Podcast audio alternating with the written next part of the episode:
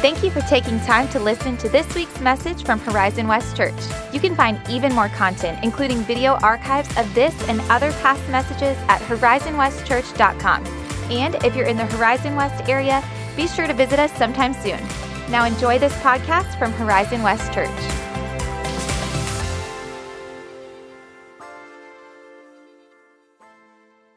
Welcome to Horizon West Church. Uh, those that are on campus also want to welcome those watching online. Uh, we've got a lot of ground to cover, so we're just going to jump right in. Uh, Nehemiah, we have, if you've been with us the last several weeks, we've been in uh, the book of Nehemiah. Uh, this would actually be week 10. We concluded the, uh, the actual book study in chapter 13 last week. And, uh, and, and I want to pull a thread that runs through the book of Nehemiah that we never got a chance to really do a deep dive on.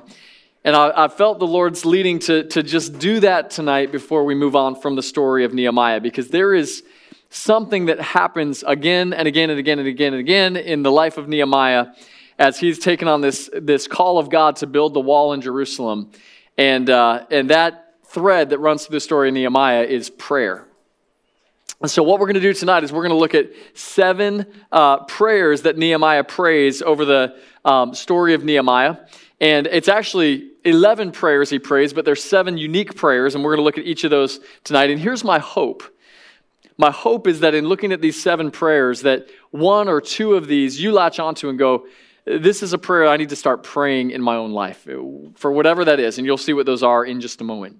And at the end of the message, I want to invite you to join us on a 21 day prayer journey that's going to lead us into Easter. So, starting tomorrow, we're going to be as a church on a prayer journey. And whether it's your first time or, or you've been with us since the start, uh, we want to invite you to join us in this prayer journey, both online and in the room. So, let's go to Nehemiah chapter 1, verse 4. Um, you're not going to if you don't know the story in Nehemiah, I, am not going to take the time. I tried in our earlier service to go, okay, here's what's going on as we dive in.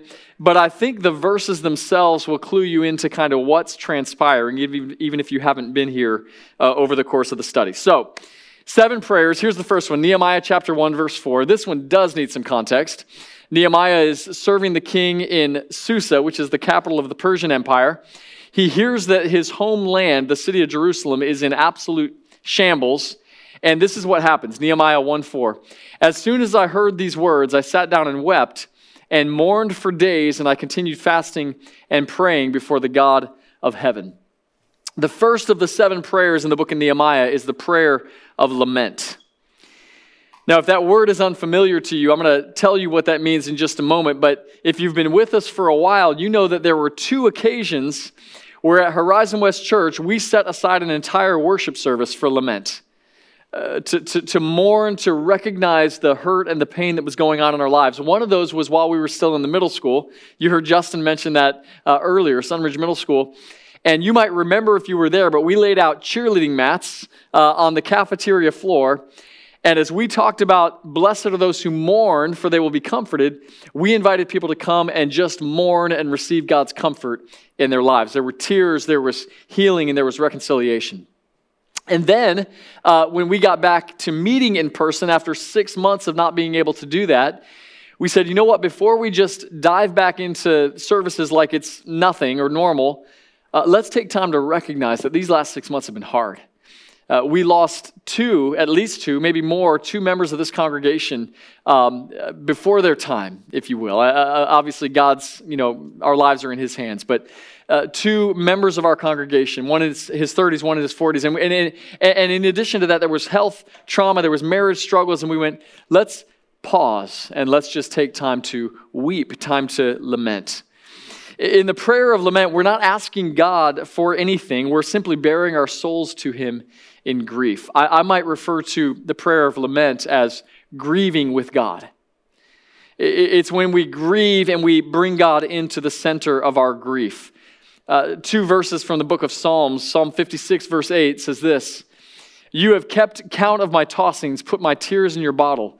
Are they not in your book? David is saying, God, you know the tears I've cried. You, know and you remember my grief. And then Psalm 34, 18, David again, the Lord is near to the brokenhearted, and he saves those who are crushed in spirit. So, so our, our tears, our grief doesn't scare God away In fact, Scripture teaches that God draws near in our tears. So in lament, we're just inviting God into the place of our grief. We're baring our soul to Him. And actually, this was a very common thing that happened in Scripture. Uh, David, these are two examples from his life. He did it many times in the book of Psalms. Uh, we also have the examples of Moses uh, being a person of lament. Jeremiah, in fact, Jeremiah is the author of a book called Lamentations. It's, a, it's one of the 66 books of the Bible. And then we also have Elijah, and it may surprise you to hear, even Jesus himself prayed prayers of lament. One uh, distinct one is Psalm 20, uh, or rather Matthew 23, verse 37. He says this, O Jerusalem, Jerusalem, the city that kills the prophets and stones those who are sent to it. How often would I have gathered your children together as a hen gathers her brood under her wings, and you were not willing. Now, he's not rebuking the city so much as he is just lamenting the fact that the people of Jerusalem had not accepted him as the Messiah. Now, as I talk about the prayer of lament, one of the things I recognize is that the American church is not very good at prayer of lament. Would you agree with that? Can I get like a head nod? Like, we're just not really accustomed to, to, to grief and mourning and bringing that into public. There are cultures where that's very normal. There are cultures where when somebody dies, they don't come out of their house for months, or they wear black for a year, or they, they, they have symbolism, cultural symbolism to tap into. We don't do so well with it. Uh, I thought of a few reasons that may be possible. One, as one of the wealthiest nations in the history of the world, and maybe the wealthiest, we're kind of accustomed to things being relatively good. We have a high life expectancy. We have uh, medicine and, and good hospitals when we, you know, and for much of us, for much of our lives, we've not really had to tap into deep and profound grief like in other places in the world. It may also be uh, that we are not good at emotional honesty. Now, wives, this is where you nudge your, your husband, girls, uh, your, your boyfriends. You know, eh, we're just not, we're not good at it. We, we were taught, some of us, in our homes or maybe in our religious cultures, to mask negative emotions, to hide them. I'll give you an example. I remember when I was younger, one of my brothers, and there were many of them, uh, one of them I can distinctly remember was in an interaction with my dad, and he's weeping, and my dad is requiring him to say the words, I'm a happy boy.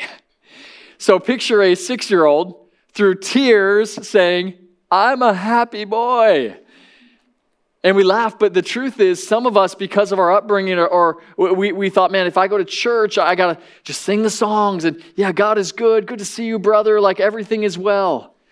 And the truth is, sometimes we need to be emotionally honest and just recognize that things are not well in our soul.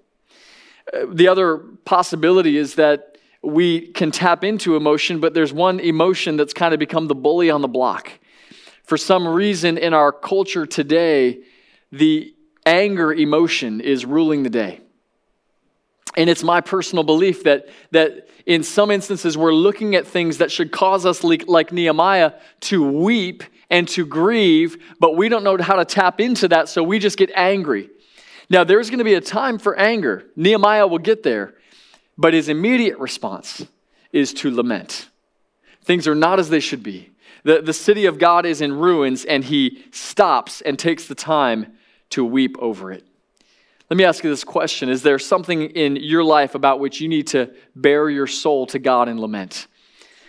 Something in your personal life, something in your family, in this church, in your neighborhood, or in the nation, where you just need to stop and say, God, I'm hurting over this. I, am I'm, I'm broken over this. I'm shattered over what is going on. Notice that in verse 4, it says that Nehemiah not only wept, but he also fasted. And this is going to be a clue to us for where Nehemiah is going. Uh, Nehemiah is going to fast because initially it's not about doing something. He, he doesn't initially start planning or saying, God, change the circumstances. He starts with lament. But in fasting, he's giving us a clue that he's about to ask God for something. He's about to press into God. And this is his second prayer, Nehemiah 1, verses 5 and 6. And so I said, O Lord God of heaven, the great and awesome God who keeps covenant and steadfast love with those who love him and keep his commandments. Let your ear be attentive to and your eyes open to hear the prayer of your servant that I now pray before you day and night for the people of Israel, your servants confessing the sins of the people of Israel, which we have sinned against you. Even I and my father's house have sinned. Nehemiah's second prayer is going to be a prayer of confession and repentance. Now, here's the difference between these two. The prayer of lament is passive, and it can arise for any number of reasons a death in the family, or the state of our country, or whatever it might be, where we lament. But the prayer of confession and repentance is different. This is actively moving toward God to change something, and it arises for one reason sin. It's the recognition that there is sin in our own life or in our tribe, our church, our nation, whatever it is, and we come to God in confession and repentance. See, Nehemiah recognized that even though he was lamenting the state of Jerusalem, he also knew why it was in the condition it was. So he's not blaming God. God, how could you do this to your people? Nehemiah recognized that the reason Jerusalem was in shambles was because the people of God had sinned. And the only way to get through that and to get that corrected is to come to God in confession and repentance. The, the classic example of this in the Bible is Psalm 51.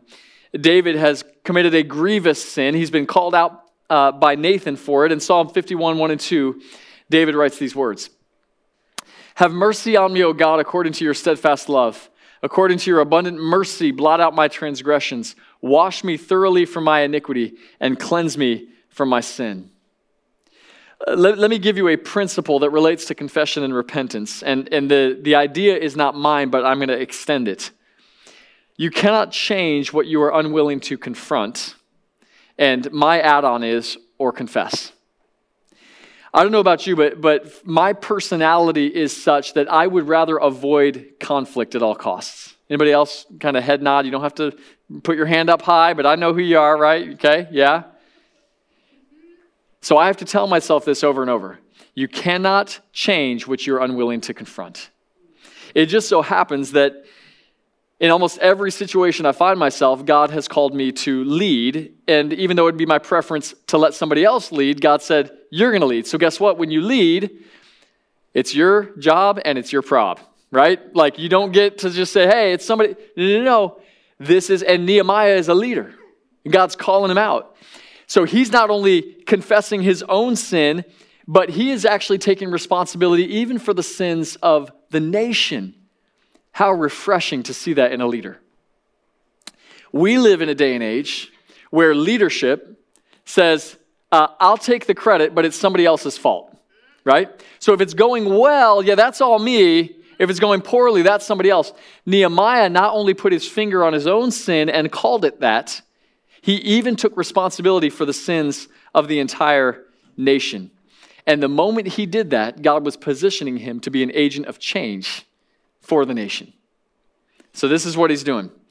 Uh, um, I shared this earlier, and, and without going into too much detail, most of you know I've been pretty transparent from the pulpit about sin struggles that have plagued me over the years, and one in particular that, that for many, many years just would not leave. It was just stubbornly rooted in my heart. And I can remember as a teenager going, God, you got to take this sin away from me. You got, you got to help me overcome this temptation. You, you got to get me through this. I don't, I don't want this. Set me free of it. Have you ever been there and gone, man, why isn't God? It seems like that's a good prayer, right? Like, why doesn't God take that prayer and do something with it? And this is what I learned. There are some sins that will never be rooted out of your heart until you step into the light of confession. And, and, it, and I don't even just mean confession to God, I had done that. I mean confession to another person. See, the surest way, and often the only way that we can experience breakthrough in our lives, in our families, our marriage, our personal lives, is through confession and repentance. Do you know what I do now? Um, I, am not, I, I never graduated from the school of confession and repentance. I learned to do that, and then I learned it's a lifestyle. I learned it's something you have to do again and again. Because what your sin is going to do, it's going to look for dark places to hide. And what you're going to have to do, if you want to live the abundant life, if you want to follow Jesus and, and experience a thriving spiritual life, you're going to have to keep bringing that sin into the light and naming it and going, here it is. And so now what I do is every Tuesday, and again, every Thursday, I meet with people and we bring our stuff into the light. I meet, meet with other men, two different groups. And I do this regularly. And some weeks, thank God, I can show up and go, hey guys, not a lot to report, but I still show up. It's important to show up. And then some weeks, there's things I need to confess in my marriage or in my head or, or things that are in my life that need to come into the light. Confession and repentance. Go back to Nehemiah chapter 2, verses 2 to 4. Uh, at this point, Nehemiah has uh, been lamenting for about five months, we learn. And this is what happens. The king said to me, Why is your face sad, seeing as you are not sick?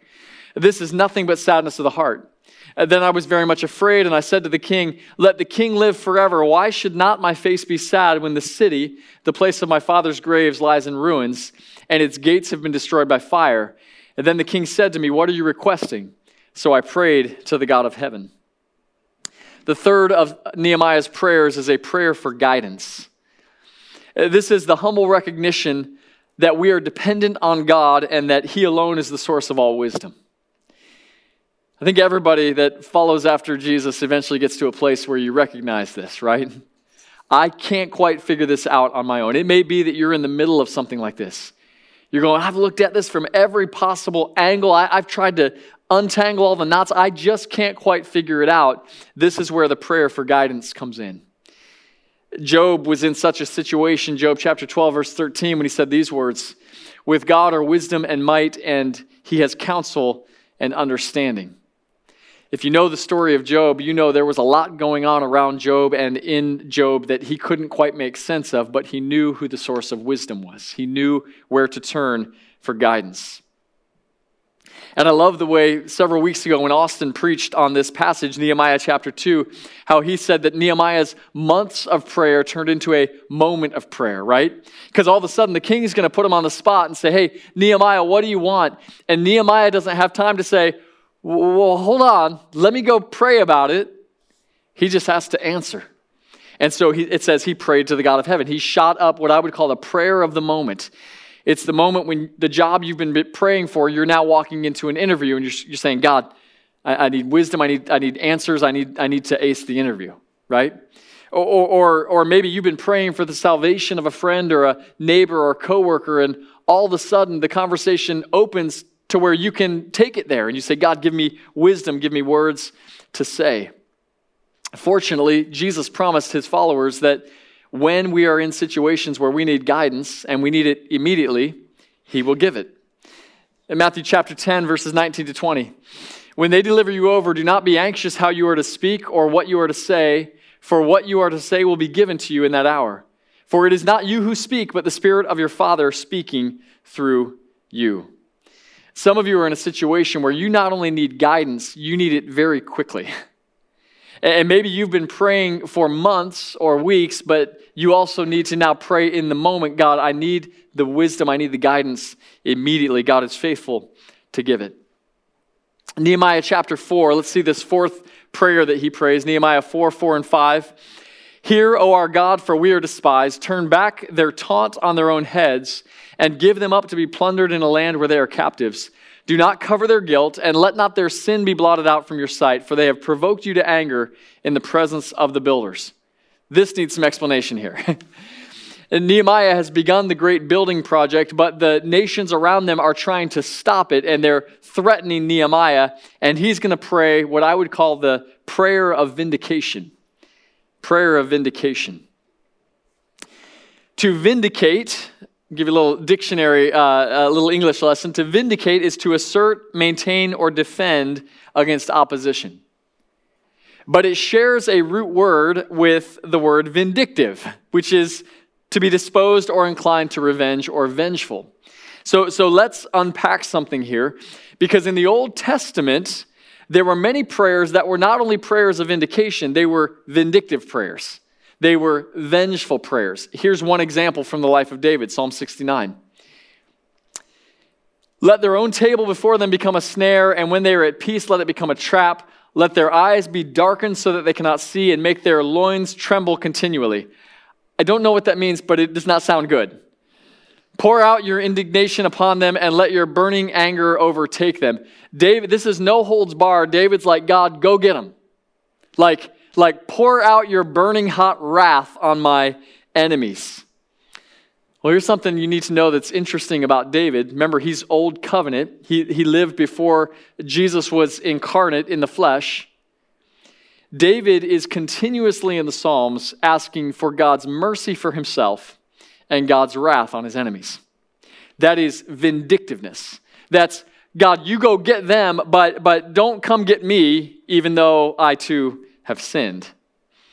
The way of Jesus actually runs opposite to this. In Jesus at the cross, Jesus took the wrath of God on himself so that the mercy of God could be extended to his enemies.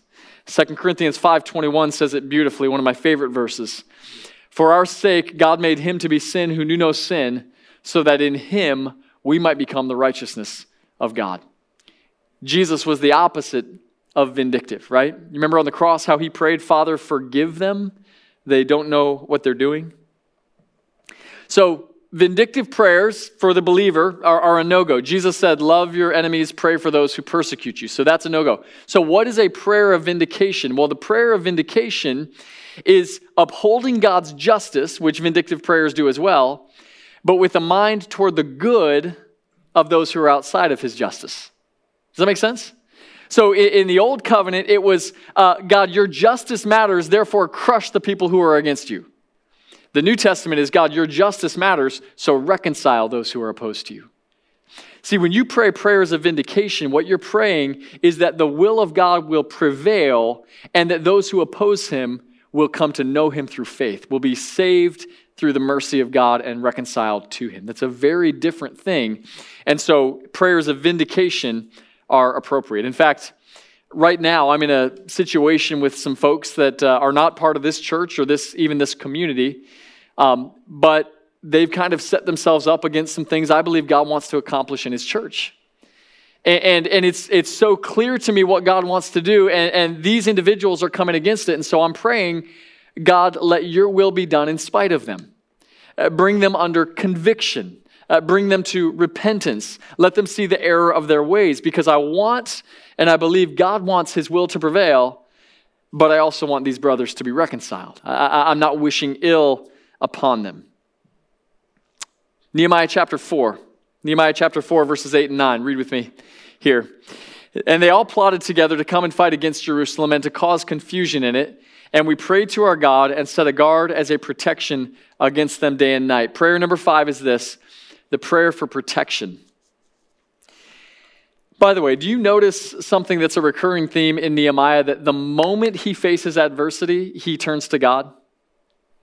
Somehow or other, Nehemiah had trained himself. It was like a trigger. Like if adversity is coming, my immediate move is to turn to God.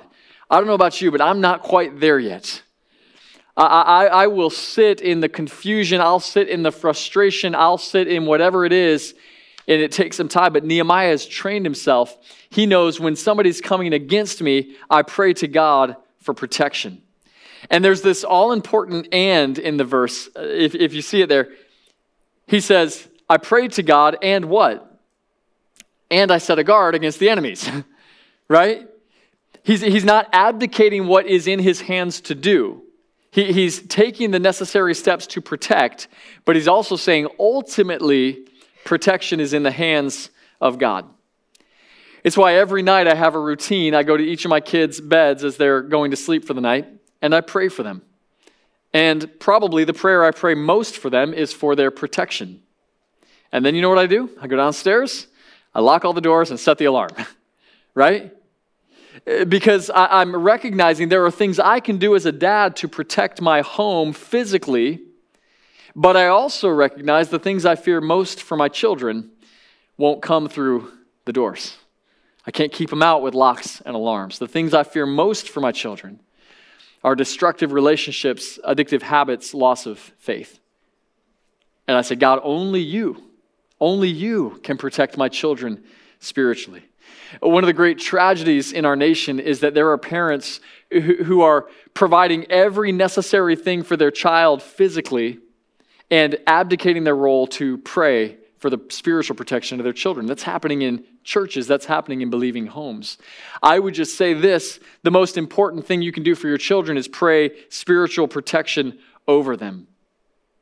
Uh, one of the things as I think about God's protection that, that's tripped me up, and maybe it has you as well, is I've heard this expression, I've heard this phrase, the safest place to be is where? In the center of God's will. Anybody ever heard that before?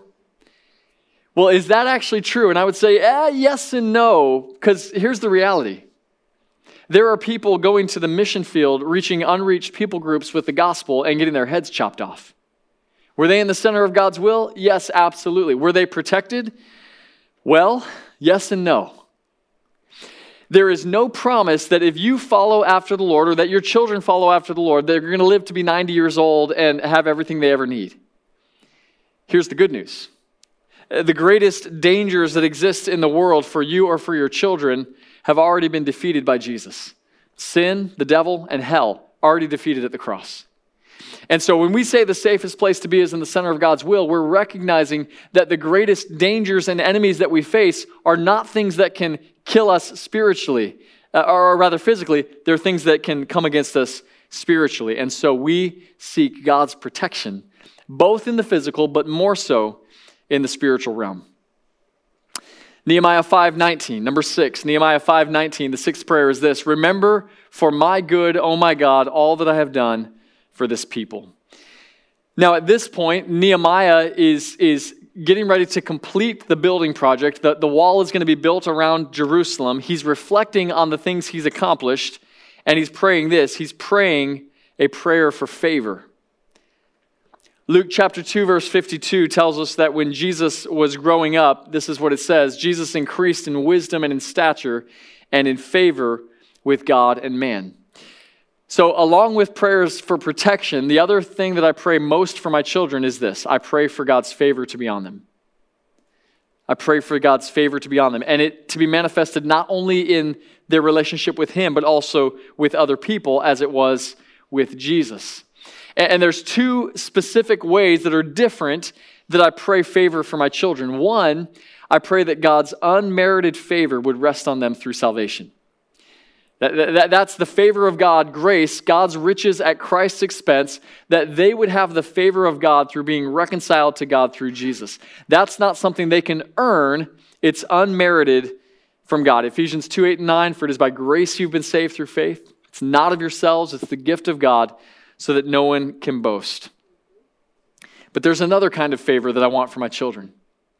And this is a favor that can only be cultivated as the result of faithfulness to God and His Word.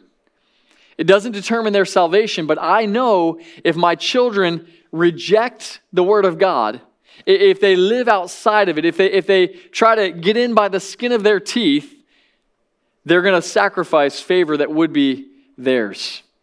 Galatians chapter 6 verse 8 Paul lays out this principle the one who sows to his own flesh will from the flesh reap corruption the one who sows to the spirit will from the spirit reap eternal life when i'm praying favor for my children i'm praying that they will sow to the spirit and not to the flesh now the truth is all of us have probably planted seeds of both uh, but I can tell you that in two areas specifically, one is financial and the other is sexual, I made decisions as a young person God, I'm going to honor you in these two specific ways, and I have experienced God's favor as a result.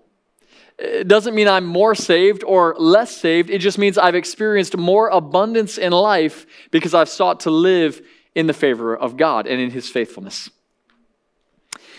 Now, when we reflect on the Old Covenant, the Old Testament, we sometimes call it, there can be some confusion around this issue of the favor of God.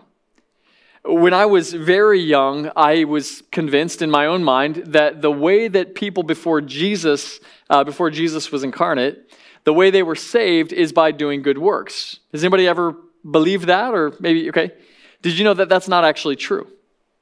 Uh, I'm going to establish that in just a second.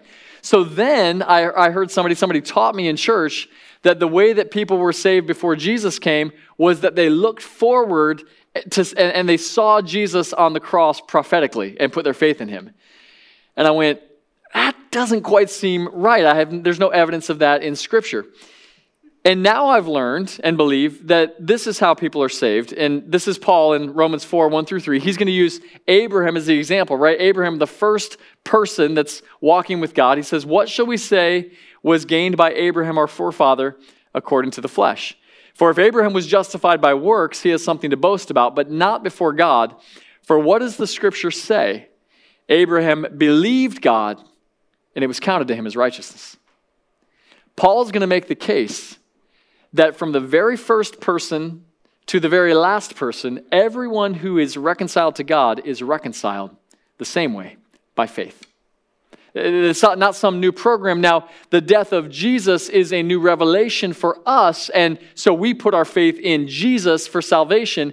Abraham believed what God revealed, and it was credited to him as righteousness. The favor of God came in that way. Nehemiah chapter 6, verse 9, last prayer that Nehemiah is going to pray in the scripture. He says, They all wanted to frighten us, thinking their hands will drop from the work and it will not be done. But now, O God, strengthen my hands. I don't really know why, but this is my favorite prayer in the whole book of Nehemiah. And, and, I think the reason that it's my favorite prayer is because I know my tendency, and maybe some of you would be honest enough to say your tendency, is when things get hard, you say, God, change my circumstances. God, take this off me. God, God, uh, get me out of this predicament. Nehemiah didn't pray those prayers. Nehemiah prayed a prayer for strength.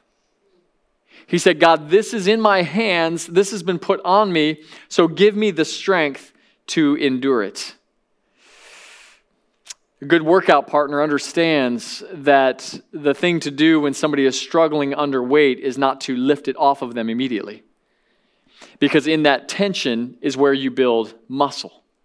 Can I tell you that it's the same in the spiritual realm? It's the same when it comes to faith. God will allow us to experience things that are hard, things that are heavy, because He's trying to build our faith muscles. One example of this is 1 Corinthians 10, verse 13. Paul says this No temptation has overtaken you that is not common to man. God is faithful he will not let you be tempted beyond your ability, but with the temptation, He will also provide the way of escape that you may be able to endure it. I'm going to leave this up for just a, minute here because there's two words that can be confusing in this passage. They sound like opposites. One is escape, and one is endure. This sounds like two different things, right? It's like, God, in temptation, do you always give me a way of escape from it, or do you give me a way to endure in it?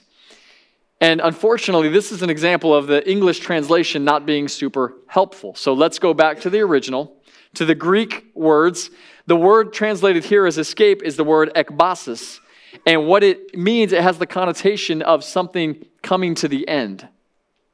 Now, the other word is well translated, hupophero. That actually means to bear up under weight. But I would translate it this way God provides us strength to endure to the end of temptation. Now, if there is a way to escape it, escape it. It is not wise or smart to go looking for temptation and go, okay, God, help me endure it. But when you face something that you cannot escape, when you go through a trial or a persistent temptation you cannot shake, God will give you strength to endure to the end of it. You know, the only reason we sin is because we stop believing that God has given us the strength to endure it. We go, okay, God, I can't do it anymore. I'm just, and, and we fail to turn to God for the strength that would be there. Looking again at 1 Corinthians 10 13, there's this all important phrase that, that Paul uses. He says, God is faithful. This could be the overarching theme of all of these seven prayers of Nehemiah. Nehemiah understood that God was faithful, that because God had called Nehemiah to build the wall, that he would have the guidance, he would have the strength, he would have the protection, he would have the favor that he needed to accomplish what God had put in his hands. Friends, if God has called you to it, he will give you strength to endure it.